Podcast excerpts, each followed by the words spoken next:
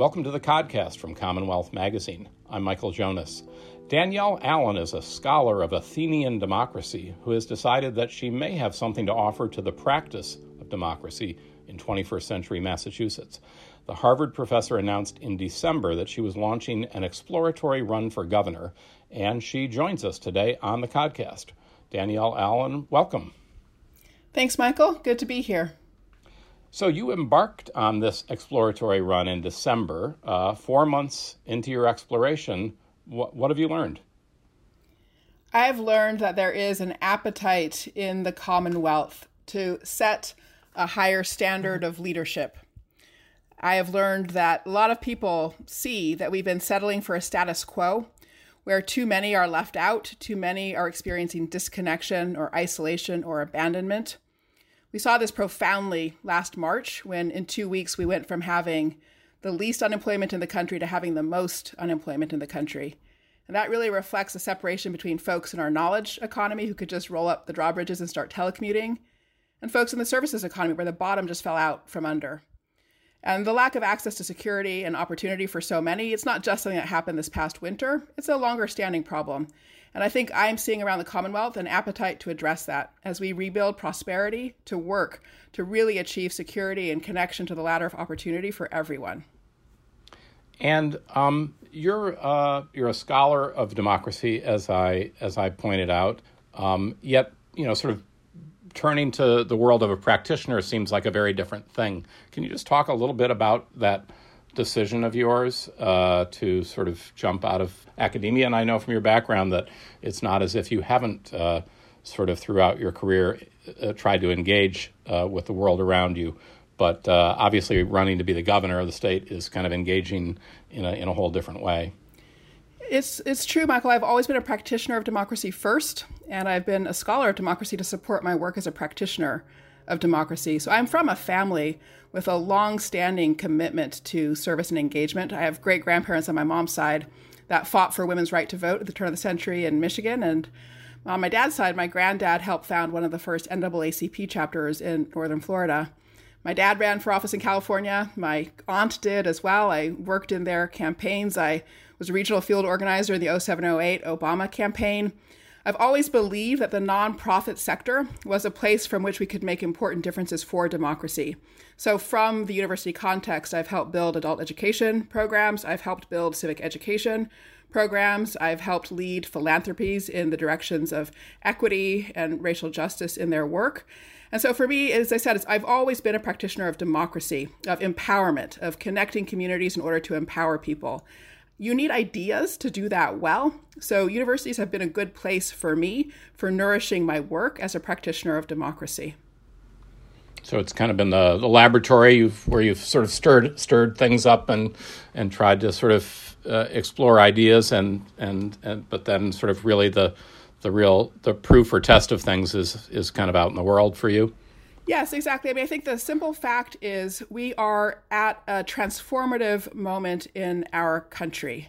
We all know the history of this country. We were founded on principles of freedom and equality, yet those principles were limited in their application to some. And it's really only since 1965 and the Civil Rights Act and the Voting Rights Act that we committed to a principle of inclusion for our constitutional democracy a whole host of challenges come with that as we figure out how to reorganize ourselves to achieve a truly inclusive constitutional democracy.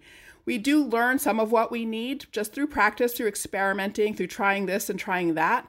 But the truth is we also need research and thinking about exactly what does an inclusive constitutional democracy look like. So that's what I've been working on and I've been so grateful to partner with people in political economy, with people in health, and the like to really answer that question. And I think lots of practical ideas have been moving out into the world. I put a lot of effort into trying to help build public policy paradigms last year for COVID response that would bring testing and tracing everywhere with the health equity lens in mind.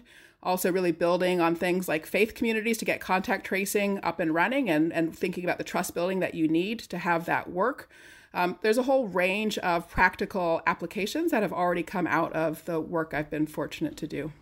So it was just exactly a year ago, last April, that a report was released uh, that that you helped spearhead uh, through a center at Harvard, looking at how the country could reopen safely and effectively, but it really charted a much more ambitious plan than we've seemed to have embarked on nationally or even at the state level. Is that uh, again sort of something that sort of underscores your kind of vision for for for how we should govern, and that points to sort of shortcomings in, in how we are handling things right now?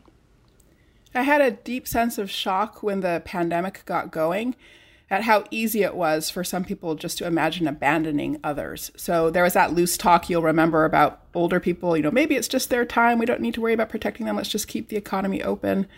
And then there were the ways we pushed essential workers back so aggressively without testing and access to PPE. And I just could not believe we were doing this, thought it was really mistaken that we were taking a line that there was a trade off between protecting health and protecting the economy. So I did pull together a big network of people, folks in public health, clinicians, economists, and the like, to figure out what was the policy that would let us simultaneously work to protect health and to protect the economy. And that did require a real ramp up of investment in testing, contact tracing, and the like. It's true that we did not get as far as we wanted last spring, although we did ultimately get our policy into the Biden Harris COVID response. So they did embrace the concept of a pandemic testing board and the supply chain work that we were advocating for to equip ourselves to really suppress this virus. So, yes, I mean, the core idea is that there are some things we have to do together, that we have to have public goods investments, that you can't just expect the sort of market necessarily to deliver all the results you need. The market's powerful, we get a lot of value from the market for sure, but you have to see those places where the job is to govern toward a public goods investment. And that was, I think, the critical thing we all collectively needed last winter and spring. And how do you sort of rate? How do you rate uh, how Massachusetts has done? How Governor Baker has done in managing the pandemic? Look, you know, I think we all are really grateful for the fact that we're coming to the light at the end of the tunnel on the pandemic. I've got my vaccine shot scheduled finally just for this weekend. And, you know, that brings a great sense of relief to so many of us. And I think we have to recognize just the human experience of where we are, that we do all feel better. That said, I do think there's a lot we could have done a lot better as a state. My first thing I would point to was a slower than necessary ramp up of investment in our biotech sector around issues of testing and really building out that testing infrastructure to support not just Massachusetts, not just the Northeast, but the whole country. I think that we did not maximally take advantage of that opportunity for actually investing in our own economy and protecting the health of the country as a whole. I think the second thing I would point to is that we could have supported our schools much more effectively. We really needed to be rolling out in a really comprehensive and coordinated way best practices that could help people move toward that in person learning faster. So, there did need to be more guidance, more support um, around PPE, around training for infection prevention and control uh, throughout uh, our K through 12 system. I think that was a real fumble. Mm-hmm. And uh, just before we d- sort of dig in more on some of the issues the state's facing, um, go back a little bit and help us understand a little bit more who you are and your background. You talked sort of a, a little bit about your your family's long history of activism, but um, talk a little bit about your own your own background. You grew up in California, if I'm right. Your father uh, uh, is also an academic or was an academic. Mm-hmm. Um, what was what was what was that like, and and and and how did that lead you uh, in college to uh, study uh, the classics? Something that uh, you know is not is not probably the the major most uh, most young people are pursuing these days when they land in college. That's true. And no, it certainly isn't. So it's true that people do generally these days know me first as a policy expert who focuses on health and education, jobs, and justice. And they know I'm a professor at Harvard. People often don't know that I am from an incredibly big family that has experienced the full range of challenge and opportunity in our society. So, issues of addiction, homelessness, incarceration, domestic violence. I have lived through all of those things with my family members. And we are a family that believes in people keeping people connected, empowering people, putting the floor back under people so they can move forward again and keep everybody moving forward together. So, to make that really concrete, my dad grew up with 11 brothers and sisters in northern Florida. About half of them moved to Southern California, and we used to have gigantic family gatherings, you know, so kids playing football outside in the street and grown-ups watching football inside and always more pies than people, but also always room at the table for the person who was in trouble or was missing or not making it then. And just to give you one example, I remember the night my uncle Robert came late um, after dinner. I didn't know him well. He'd only made it to one uh, of the big family gatherings. And so I remember him showing up with, you know, skinny and threadbare clothes and feeling real sense of, of worry and concern what was going to happen. And the strong sense of, you know, my parents, of course, brought him in, worked hard to help put the floor back under him. He was struggling um, with issues of addiction. And the thing that was most important about that, the thing that made the biggest impression on, on me as a child, was the way in which my parents helped without judgment. That was the really critical thing. And so throughout my growing up, it was in that context of seeking to connect and empower, moving people forward together. By the time I got to college, I mean, honestly, I think it's an accident that I ended up studying classics. I took a course on Athenian democracy uh, with you know a professor who to this day is one of the best teachers I ever had. But I remember reading in that class just pages and pages of speeches from law courts in ancient Athens, and I knew something was weird. Something felt really strange about what I was reading. And I finally put my finger on it, and I raised my hand and said to my professor, um, "Excuse me, professor, did the Athenians not have prisons? They never seem to mention." imprisonment or incarceration in any of these law speeches. What's going on? And he said, Well, that would make a great dissertation topic. And the next thing I knew, I was digging into research about punishment in other societies. But what had happened there was, you know, I grew up in California in the 70s and 80s, and prisons were just growing everywhere around me. It was impossible not to register the just increase in size of punishment and the, the justice system. So there I was a kid putting my finger on the fact that this other world was just so different from our own, that prison didn't take up a huge amount of space in the mental universe. And I wanted to know how that was possible. What what were the differences and the like. So that's how I ended up as a classics major was really being curious about this world that was so very different from our own.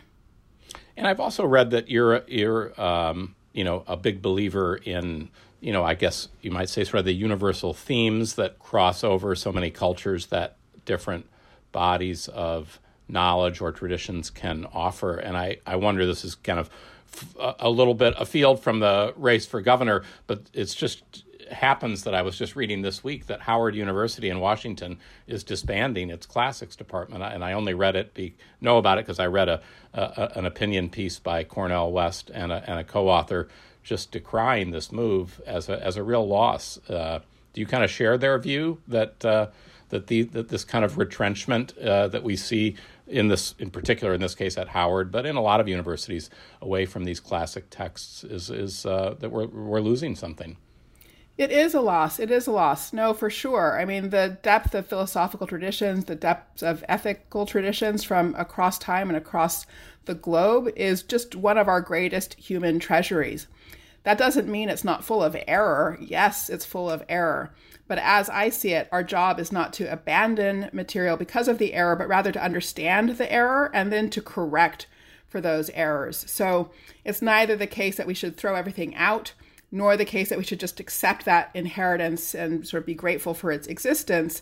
For me, it's rather that people, human beings, work really hard to figure out the meaning of justice, how to have a fair world, and we need the help we can get from these traditions. And and um, talk a little bit more uh, also about the ways that you've kind of crossed over or kind of married, you know, these two parts of your life, the sort of scholar and the and the practitioner. And one thing that I had read was that um, uh, when you were at the University of Chicago, that um, along with the scholarship and work you did with students there, that you taught some evening uh, classes to to folks in the community. Um, how did that come about, and what was your thinking there, and what did you kind of get out of that? I'm sure they got a lot out of your classes, but I'm thinking you got something from that experience as well.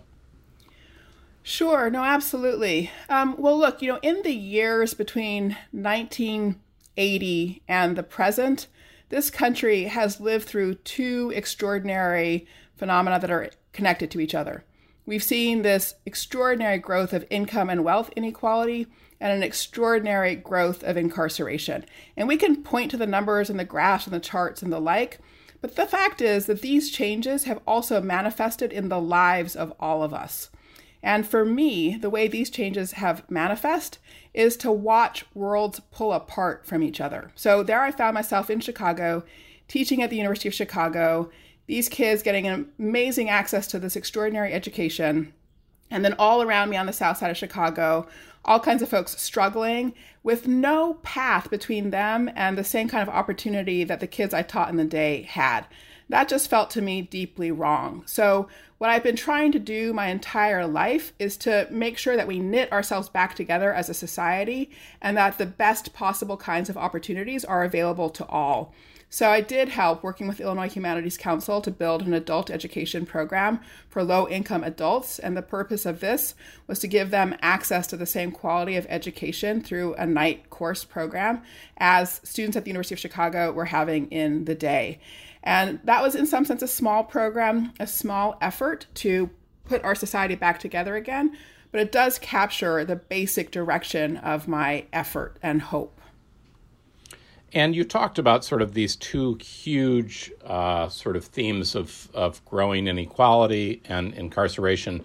I mean, it sort of strikes me that those uh, both draw in sort of the issue of race in a very in a very big way. And we are, of course, now talking just after uh, you know the country's been through this very uh, public and and prominent uh, sort of discussion and focus on race. You know, in the in the uh, in particular with the the trial of the Minneapolis police officer Derek Chauvin, uh, convicted of in the killing of George Floyd. How do you sort of uh, think about the moment we're at in terms of this sort of the the long sort of march for racial justice, you know, kind of colliding with what's just been this barrage of of uh, of incidents and moments uh, in recent days and years that seem to have people questioning really, you know, where we're at and how far we've really come? Well, the simple fact is that over the last 50 years in this country, we have built an increasingly penal, increasingly intense system of justice legal system. Sometimes we'll call it criminal legal system. And we have seen an increasing use of police force, increasing weaponization, the addition of military tactics and weaponry to policing, this incredible intensification of the use of force against the people of this country. At the same time that we've seen that, the in- greatest intensity of that has been brought to bear on communities of color without any question. And that has produced a devastating trap for people of color across the board. It's been a creator of fear, it has meant that institutions that are supposed to deliver public safety are not delivering public safety for all. And there's a real sense in which institutions that are supposed to be about safety make a lot of people feel less safe. Um, and that's something that we need to um, tackle directly. A key part of changing the dynamic on that is to be able to hold people accountable for excessive violence. So the verdict in the Chauvin trial for murder was critical to establishing that foundation for accountability. The hope is we can build from that key moment of accountability to a broader transformation and to a reimagining of what public safety means so that we are really thinking about the safety of everyone and every community. And um, can you talk a little about your own political thinking and, and maybe its evolution? I, I, I read that there's actually a pretty conservative strain uh, of political thought in your in your family, and that um, not surprisingly, maybe that's the sort of environment you sort of grew up in. You uh, even in uh, your college years had interned at the the National Review, the famous uh, conservative journal. But uh, but uh, how did how did your thinking change and evolve? Sure. over over those years? No, thank you for that question. So, as I said, I, I grew up in a very politically engaged family, and one of the most powerful memories of my childhood was just vigorous arguments between my dad, a Reagan conservative, ran for Senate as a Republican in California, and my aunt, Rosalynn, who ran for office in the Peace and Freedom Party. And I loved these arguments, the fights that they had trying to really define equality, define emancipation. They had very different takes on the place of the economy in that question. And so the the wonderful thing about having these two smart, energetic, engaged people taking different positions is that it gave me space to think for myself. And so, yes, it's true. I did arrive at college as a conservative, and in that regard, was choosing the direction that my father had taught me in many ways. And the pivotal change point came for me in that summer that I interned at National Review magazine. There are a couple of different dimensions of it. I'll just share one. That was the period in the early 90s when the income inequality data were starting to emerge. People were trying to make sense of it. And I just remember sitting in an editorial meeting one morning as people were chewing over the data. And I just thought they were making really terrible mistakes in their analysis of it. Um, there was a lot of effort, in some sense, to sort of, as I saw it, wish the data away in the first instance to try to sort of pull every which way to make it disappear. It wouldn't disappear, it was a real phenomenon. And so then the next way of thinking about it was to suggest that well, income inequality, like this is not a problem as long as future generations will be rising, there will be mobility. Of course, as we know, that expected direction didn't materialize. We've seen declines in mobility in the subsequent years. But there was a deeper problem with that that I saw, which was it was basically to say it's okay if you're screwed now because maybe your grandkids are going to be okay. And I just didn't think that that approach to time and temporality was the right approach. I think we have a responsibility in the present to the quality of life and opportunity that people have in the present. And for me, that was a real pivot point moment, real change of direction. And I began to really dig into the question of how to achieve that fairness, that comprehensive opportunity in the present, given the kinds of inequities and disparities that we do have um, in the country. And um, talk a little bit about how you view, maybe you know, in that context or others, Massachusetts. I guess the, you know the, the thing I often wonder is: Are we sort of a, a, a progressive beacon or something of a throwback? and you know, we we were the first state to legalize same-sex marriage. We we laid the groundwork for the Affordable Care Act with our own state-based uh, plan. Yet we're you know, we're the only state where all three branches of government claim exemption from the public records law. There are other sort of examples on that side of the ledger too, where people kind of wonder whether we're really this kind of shining example uh, of of sort of democratic self governance. Um, how do you how do you square all that, and and how do you sort of what's your sort of analysis of of the body politic of Massachusetts? I think Massachusetts is a state that has led, it has put markers out there for what true democracy is about. And that goes all the way back through our history. You gave two contemporary examples, but it also includes being the first state to abolish enslavement. It includes being the state that introduced public schools and really introduced public health, the first state to ratify direct election of senators. So I think we have a deep history of leading. We have a capacity to lead for sure with our resources of just extraordinary human beings throughout this Commonwealth, as well as our prosperity. And I think we've let that leadership mantle slip in recent years, in all honesty. I think we've sort of settled into a kind of status quo, you know, B plus is good enough. And I think that's not okay. I think we should be setting a standard. There are w- real questions in the country right now about what it means to protect the right to vote.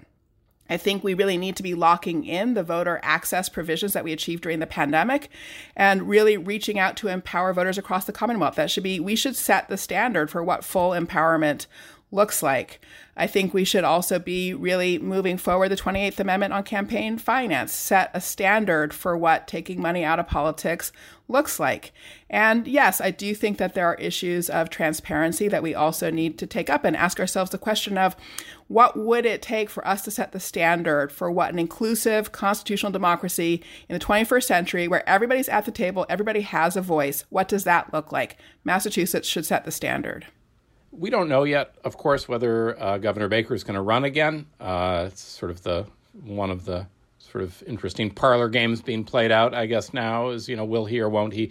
But um, he does seem in some ways like uh, I, I, guess sort of I was thinking about it like your polar opposite. He bills himself sort of as they were both the, tall. Is that right? How tall are you? Well, five ten. It's true. I'm not tall on the same scale, but well, I, I'm a tall that, person. That's, that's pretty tall. uh, well, and he, he um, he's a Harvard graduate. You're a Harvard professor, so you've got obviously things in common. But I guess what I'm thinking of is, you know, he's always kind of billed as the, you know, and he'll even use this language. I'm I'm just about getting stuff done. You know, he's kind of the nuts and bolts manager. He almost sort of, as a point of pride, sort of says, I don't like to dwell a lot on kind of all these kind of big big philosophical ideas or visions animating state government. People just want us to, you know, sort of tend to the business at hand. Um, now, you know, it's safe to say you've done a lot of thinking about these broad ideas that animate government structures and how they operate. Um, so I, am just wondering if uh, if you were to end up in a race against uh, Charlie Baker, would this be also in some ways kind of a campaign over how we should think about the role of state government or or just talk about that contrast regardless of of how things play out in terms of the personalities here I think it would be a campaign about how we should think about leadership I think that we need a combination of leadership and managerial ability. It's a, it's a both and. I don't think management is enough, in all honesty. I think we want to be going someplace that matters, to have clarity about where we're going, and then to also know we have the capacity to lay out the pathway, the timetable, the measurable, measurable um, outcomes that you're looking for and then deliver on those original goals. So it's leadership and management. It's also important that management in the context of state government is a democratic process. It's very different from management in a corporate setting or any kind of you know, fully hierarchical vertical setting. So it is as much about coordinating, building coalitions across the whole Commonwealth um, ensuring that different jurisdictional levels have the opportunity to build strong collaborations and partnerships. That's a really important part of it, and it's a it's a, it's an aspect of democratic governance and leadership that I think we often forget about, don't don't pay enough attention to. And what do you say to folks who might say your ideas are eloquent, your your vision for the state is very uh, uh, compelling, but who would question you know, what would she know about how to run the Mass Highway Department or sort of, you know, direct complicated big operations that sort of maintain our infrastructure or or sort of that deal with, you know, what Baker might call the kind of basic kind of nuts and bolts functioning stuff that's fairly prosaic but that matters a lot to people.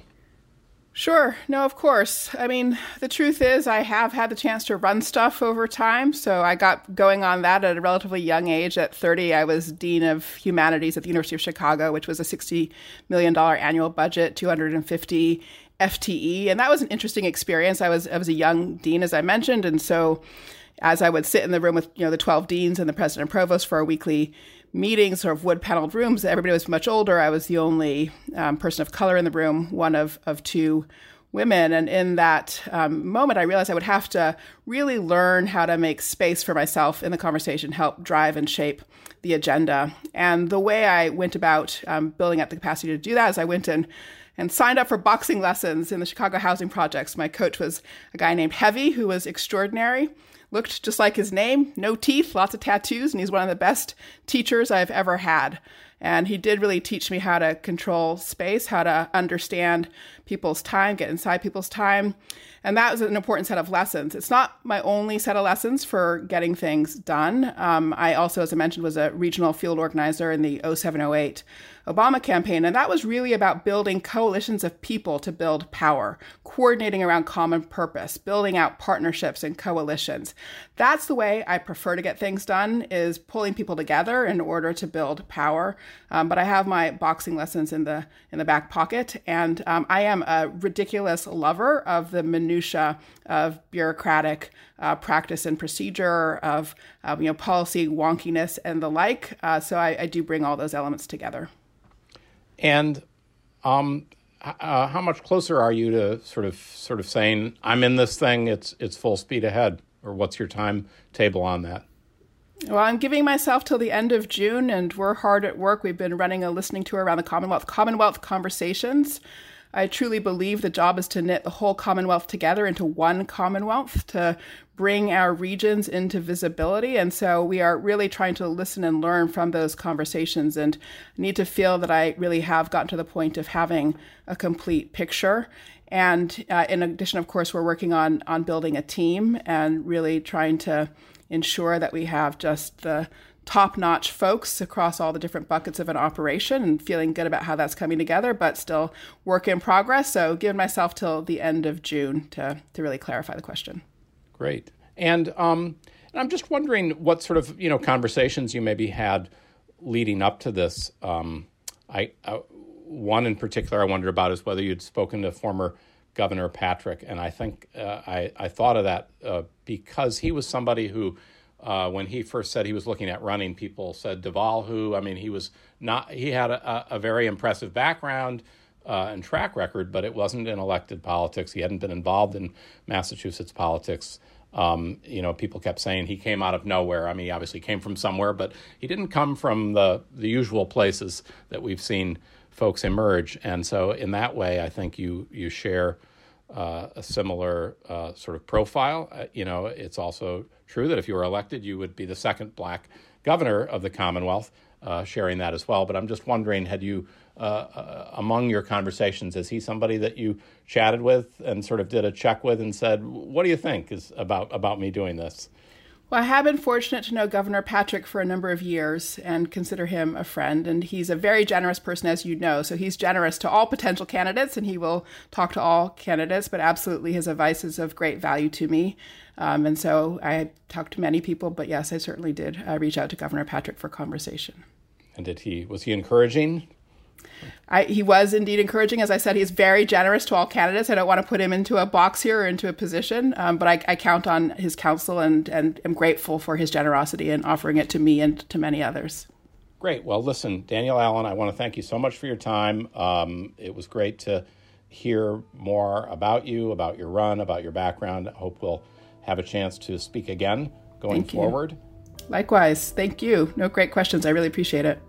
And thanks to you all for listening. This has been another episode of the Codcast from Commonwealth Magazine. I'm Michael Jonas. We'll see you next time.